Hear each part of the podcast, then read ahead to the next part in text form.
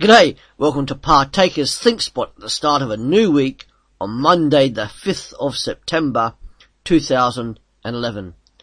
We read this in Luke chapter 2 and verse 42 to 52. Every year, Jesus' parents went to Jerusalem for the festival of the Passover. When Jesus was 12 years old, they went up to the festival according to the custom. After the festival was over, while his parents were returning home, the boy Jesus stayed behind in Jerusalem, but they were unaware of it. Thinking he was in their company, they travelled on for a day. Then they began looking for him among their relatives and friends. When they did not find him, they went back to Jerusalem to look for him. After three days they found him in the temple courts, sitting among the teachers, listening to them and asking them questions. Everyone who heard him was amazed at his understanding and his answers. When his parents saw him, they were astonished. His mother said to him, Son, why have you treated us like this? Your father and I have been anxiously searching for you. Why were you searching for me? he asked. Didn't you know I had to be in my father's house? But they did not understand what he was saying to them. Then he went down to Nazareth with them and was obedient to them. But his mother treasured all these things in her heart. And Jesus grew in wisdom and stature and in favour with God and man. And later on in his life, this event occurred, showing how Jesus had grown in wisdom and stature reading from Matthew chapter 13 and verse 53 to 55. When Jesus had finished these parables, he moved on from there.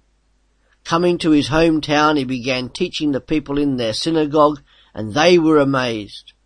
Where did this man get this wisdom and these miraculous powers, they asked. Isn't this the carpenter's son? Isn't his mother's name Mary and aren't his brothers James, Joseph, Simon and Judas? Jesus is the ultimate wise man.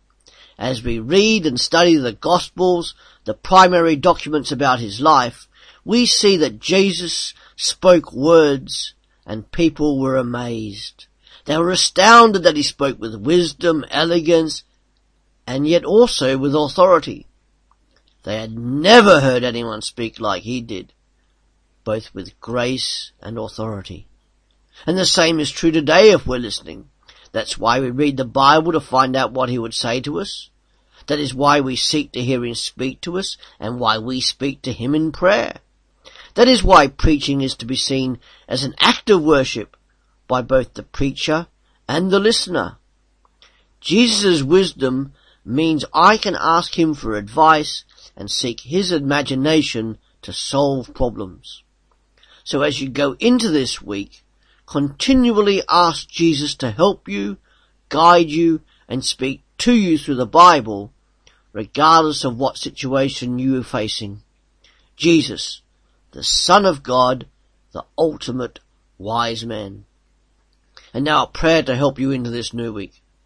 Father, we thank you for your Son, Jesus Christ. We thank you for the Bible. We thank you for godly men and women who preach and teach this wisdom of Jesus to us explaining and exploring how we can put this wisdom into practice. May the Holy Spirit within each believer rebuke and counsel as that believer seeks to live a life worthy of Jesus Christ. Amen. Thanks for joining us on Partakers Think Spot. See you again real soon.